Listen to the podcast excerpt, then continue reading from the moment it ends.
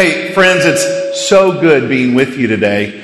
We're talking today from Acts 13 about sending, about being sent. And Woodbine is such a model of that for me. Just look around and look at the people that are here and look at the flags that are hanging. We are an Acts 13 community, and we're going to unpack exactly what that means. When I was 6 years old, growing up in San Jose, California, my parents walked into my room and they said, we've got some big news. But you can't tell anybody. Now, why they assumed they could tell me this big news and I wouldn't tell anyone. And they informed me when I was 6 years old that our family would be moving because we were going to become missionaries. We were going to be moving to the Caribbean. And they just promised that I would not tell anybody. And so the next Sunday, I walk into Sunday school and I proceed to tell the class the following. Now, I have a secret. And I can't tell you what it is, but I'll tell you this much. You are really going to miss me. So you see, Carol, I was obnoxious from a very, very young age. When Doug called me and said if I would preach from Acts 13, I said absolutely, because if you have any background in missions, you know that Acts chapter 13 is a really big deal. Winston Churchill, the famous British wartime leader and prime minister, was also a prolific author, and he wrote a lot about history. And he called certain times and moments in history, he called them hinges of history. Certain places and points and people in time that are so important that what they did then reverberates now. And I would say that what happens in Acts 13 doesn't just reverberate now. We here today are part of that continuing story. So stand with me, if you would, as we read the first three verses of Acts chapter 13. And then I'm going to tell you some of the rest of the story as the chapter continues. So in the church that was at Antioch, there were prophets and teachers. Barnabas, Simeon, who was called Niger, Lucius the Cyrenian, Menaean, a close friend of Herod the Tetrarch, and Saul. Now, as they were ministering to the Lord or worshiping the Lord and fasting, the Holy Spirit said, "Set apart for me Barnabas and Saul for the work that I have called them to." Then, after they had fasted, prayed, and laid hands on them, they sent them off. Pray with me. God, such simple verses with such incredible, monumental, historic impact. And we, your children, your sons and daughters here today, we continue that story. So as we gather together, help us also know how to scatter so that all around the world, every tribe, every tongue, and every nation can know the joy of experiencing you as Lord and Savior, just as we do this very day. Thank you for the examples of the church at Antioch and what it means for us today. And we pray all of this in your good and awesome and sending name. Amen. Amen. You may be seated. So let me tell you some of the rest of the story. When Barnabas and Saul are sent off by the church at Antioch, where do they go? Well, Acts 13 continues to tell us that they set off for the island of Cyprus. Barnabas was from Cyprus. And it says that the Holy Spirit sent them off in verse 4. In verse 3, it says the church sent them off. But in verse 4, it says that the Holy Spirit sent them off. So you see this incredible blend of God's sovereignty. Look what God is orchestrating. But you also see this beautiful example of our responsibility and our response. So the church has a role. They're sending Barnabas and Saul off. And the Holy Spirit is with them as they go. So they go to Cyprus. And Luke, the author of Acts, tells us that John Mark, Barnabas' cousin, was with them on this part of what is Paul's first missionary journey. And they go to Cyprus, and they go to the synagogues all throughout the island, preaching the word of God. And they get to this one particular town, And there is a Jewish sorcerer there named Elymas who goes by the name of Bar Jesus. Bar is the prefix for the word son of. So he was claiming to be a follower of Jesus, but he was a sorcerer. Now this sorcerer, Elymas, he worked for the Roman governor of the island. This governor, Luke tells us, his name is Sergius. Now Sergius hears that Barnabas and Paul have come to town. And he sends for Barnabas and Paul because he wants to hear the word of the Lord. But the sorcerer, his aide, doesn't want Sergius to know the word of the Lord, and Luke tells us that he opposed them and tried to prevent Barnabas and Saul from speaking to the Roman governor Sergius. And so Paul looks at this Jewish sorcerer and says, "You are the son of the devil. You are making crooked the right ways of God. You are full of deceit and trickery and perversion. In fact, the Lord's hand is against you, and you are going to go blind for a time, and not even the light of the sun you will see." And at that, a mist and a darkness comes over this sorcerer. Now, the governor, Sergius, is watching all of this. And he is so amazed at the teaching of God's word that Paul was sharing with him that he placed his faith in Jesus. And then, verse 13 of chapter 13, it says that Paul and his companions set off from Cyprus and then continued their journey. So friends, what is so significant of Acts chapter 13? Prior to Acts chapter 13, we have other cross-cultural encounters of the gospel. Earlier in Acts, we see that Philip encounters the Ethiopian right on the road and baptizes him. But this is the first time that the people of God together identify and send off some of God's servants on a particular task. Acts chapter 11 tells us that the church in Antioch was the first church comprised primarily of Gentiles, not Jews who had come to faith in Jesus, but Gentiles who had come to faith in Jesus. Unless you grew up Jewish, that is a big deal, right? Because what we know is that the gospel is for all people. It was at the church at Antioch that the followers of Jesus were first called Christians.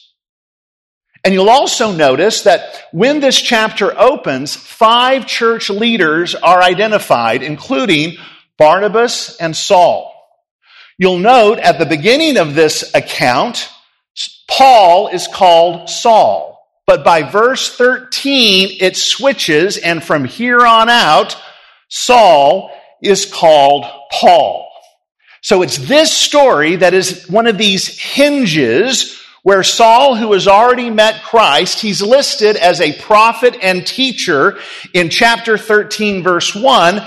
But this is where he gets his apostolic commission, and Paul and Barnabas transition from from teacher and leader, and they become apostles. And what does this word apostle mean? It's the same root word from where we get our word post. To post a letter is to send a letter. So an apostle is a messenger. An apostle is the sent one. In Christian history, it is the apostles who are the missionaries that are taking the gospel to where it's never been given. And we see hints of this leading up in the prior 12 chapters of Acts. But in Acts 13, what we just read, this is where things explode. And you have this church of Gentile Christians, the first people to be called Christians. And what are they doing? They are worshiping and they are fasting. Now, why is that word fasting so important? If you grew up Baptist, you may not be as familiar with this concept of fasting. But fasting is what you do when you are desperate to know what God wants you to do. Fasting is what you do when you know you need direction. And so what you do is you interrupt the regular rhythms of your life, i.e. food, and you just concentrate on seeking the Lord. So they weren't only worshiping, they were fasting. They knew God was up to something, and they knew that God wanted them to go deeper, broader, but maybe they didn't know exactly what. So they're worshiping. They're fasting. God honors their obedience, their seeking heart, and He shows up and He tells them exactly what He wants to have happen. He has in mind particular people, and He has in mind a particular task. And He says, set apart Barnabas and Paul because I've got something that I want them to do. It doesn't appear as if He gave the church at Antioch a bunch of details, but they seem to be unanimous in sensing that God was speaking and had an assignment for Barnabas and Saul. So they set apart Barnabas and Saul. They lay hands on them. If you're a part of Woodbine, you know how many times we've done that, right? For people here who we have identified and the Spirit has confirmed and the Spirit has been working in their lives, and we pray for them and we send them off and they're away from us. But these flags remind us to remember those that we've sent out from this place and the peoples to whom they are going with the same word and the same message that Paul and Barnabas took with them from the church at Antioch to the island of Cyprus. And the story goes on that they head for Cyprus. Why Cyprus? Did God tell them specifically to go to Cyprus? He could have. Or maybe as Paul and Barnabas discussed, what seems best to you? But being Spirit-filled, we can be sure that the Spirit directed them in whatever way He saw fit. Barnabas was from Cyprus, so he had a network there, quite possibly. John Mark, Barnabas's cousin and relative, goes with them, and they get to the island of Cyprus. This is the first official recorded missionary journey in history. That's why I invite you this week, go back, read chapter 13 of Acts. This is where this part of God's plan for the world really picks up steam. Maybe you're familiar that when Jesus, after He had been resurrected, He appears to His disciples, and before He ascends into heaven, He gives His disciples, that means a follower or a learner, the apostles, those who are sent with a message. All apostles are disciples, but not necessarily all disciples. All apostles are disciples, but not all disciples are necessarily apostles. So Jesus says to His disciples, He gives them what we call the Great Commission. You are to go into all the world and preach the gospel. I will be with you, and you will start in Judea and Samaria and to the ends of the earth. This, my friends, Acts 13, is where the ends of the earth starts. They've already been in Judea, they've been in Samaria, and so this is sort of the launch of the last phase of the Great Commission, which you and I are still a part of today. And so, they get to this particular town on the island of Cyprus named Paphos. And there is the Roman governor named Sergius. So, what is it about God calling us to an assignment that we just sort of assume that if we are obedient and we're going to make sacrifices, that God owes us an easy time of it? So they are full of the Holy Spirit. Not only are they sent by the Spirit, they have the Spirit with them. And immediately they get to this town. And they are met with great opportunity, but they are also met with great opposition. And it's someone who knows better, someone who was born Jewish, this man, this sorcerer, Elymas, who would have had a background in the one true God. He becomes the opposition, and he tries to steer his boss, this Roman governor, away and not pay attention to the teaching of Barnabas and Saul. And Saul, who is becoming Paul, looks right at this opposer and says, "You son of the devil, full of deceit and trickery, you're trying to make crooked what God has made right, clear, and straight." And isn't it fascinating that of all the follow-up actions that Paul could have taken, and this is Paul's first miracle, by the way. He's not just a prophet and a teacher. You see him growing into his role as apostle on par with Peter, who has been the focus of the prior 12 chapters. And now you're going to see Paul emerge as the focus of the rest of the book of Acts. How did Jesus get Paul's attention on that road to Damascus earlier in Acts? He was blinded. And what does Paul do with this sorcerer, this perverter of the gospel? He blinds him. But isn't it ironic that maybe, just maybe, there's a tinge of hope in this condition, because Paul says, you're going to be blinded, but just for a while. You see, Paul had recovered his sight, right? And now 10 and 11 years later, he's been sent out by this church, and he encounters another opposer of the gospel. Paul, when he was Saul, he was a great persecutor of God's faithful. But look what God did in his life. And so now he meets this man, and Paul can only see what's right in front of him. But as he blinds the man, or as he informs the man that God is going to blind him, so much so that a mist and a darkness comes over his eyes. He can't even see the light of the sun. It's just for a little while. And one of the things I look forward to when I get to heaven, I hope maybe Elymas is there. Maybe the church that was established in this city on the island of Cyprus, maybe after he regained his sight, he had a similar journey like Paul did, and he literally saw the light, right?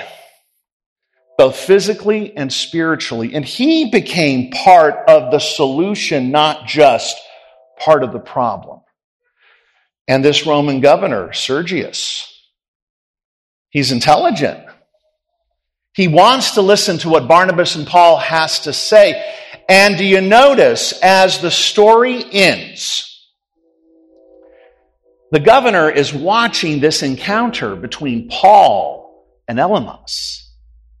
But it says what captivated him and what caused him to believe was not the miracle, but the word, the message that Paul was delivering. What was it? So was Paul an eloquent teacher? We know he was. Luke tells us he was. We know that Paul is a good writer.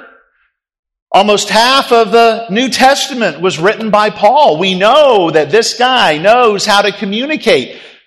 What was it that Paul would have said to Sergius that so captivated Sergius that he was willing to leave his pagan background and belief system? And he was a power broker, so he would have had a lot to lose, right? What empowered Sergius to leave all of that behind? The power of the word. And Luke does not record what exactly Paul said to Sergius. But this week, when you study Acts 13, in later verses, a sermon of Paul is recorded. And I wonder if it's familiar. But what would have captivated Sergius so much? Hearing the story of Jesus, the Son of God, who left his status in heaven, Philippians chapter 2, who did not consider equality with God anything to be held on to, but released his privilege to come to earth, to live the perfect, sinless life, to not only teach, preach, and heal and be a moral teacher, but to die on a cross, so that through his death and then subsequent resurrection, death has no power over those who place their trust in him. And that not only will God give you, Sergius, eternal life, but God through Jesus will actually live his life through you. So it's no longer you that live, but Christ in you. And that message for Sergius is the same winsome message that has brought each of you who call Jesus Lord and Savior. You have been captivated by that. That church in Antioch was captivated by that. But as I close, please remember as we prepare for communion that the gospel that has come to you must flow through you, that you, as a child of God, are called to be a river, not a pond. What makes a pond not a river? It's all inflow, it's no outflow. The church at Antioch was worshiping and fasting. And did they do it because they loved each other and they loved God? Absolutely. But the natural response to worshiping and fellowshipping together is to ask, how do we get sent?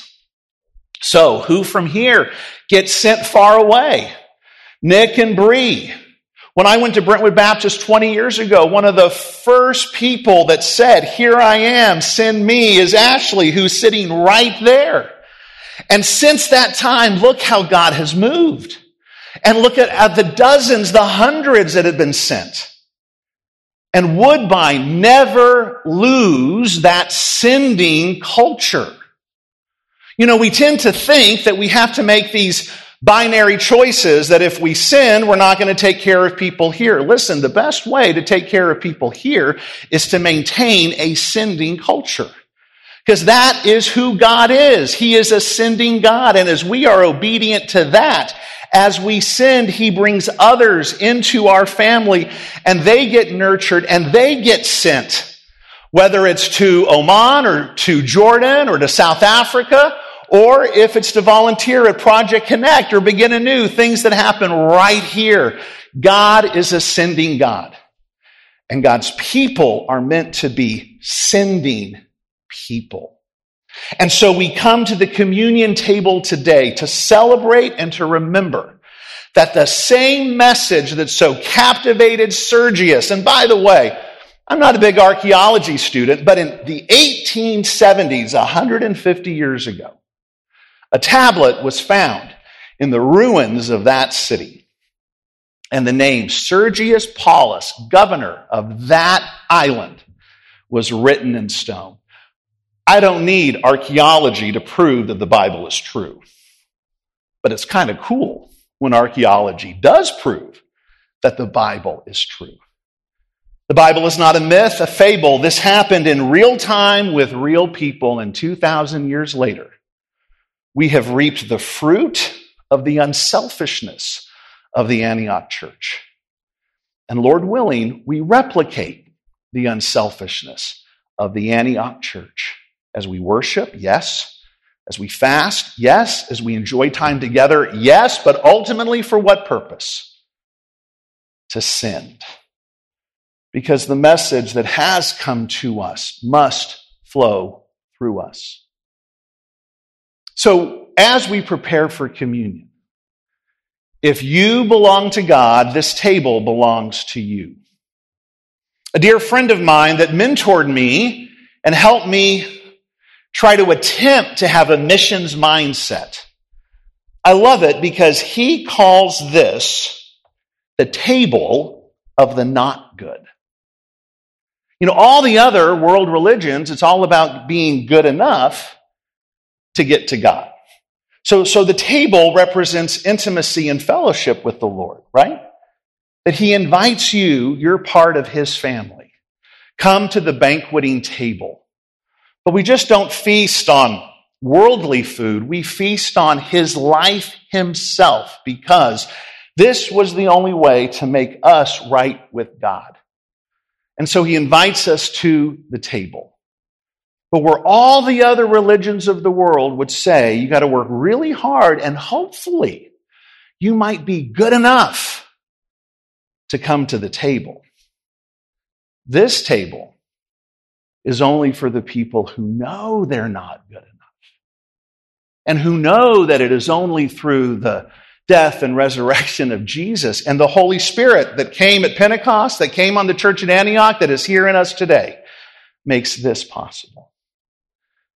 So if you are not yet part of the family of God, my prayer is that you would be so captivated by the message that so captivated Sergius that not even a Jewish sorcerer could keep him from faith.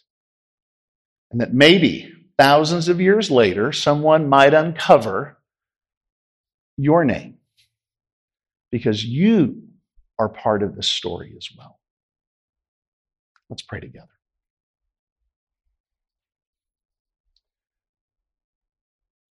Our dear and gracious Father, the same God that stirred that church is stirring in us today.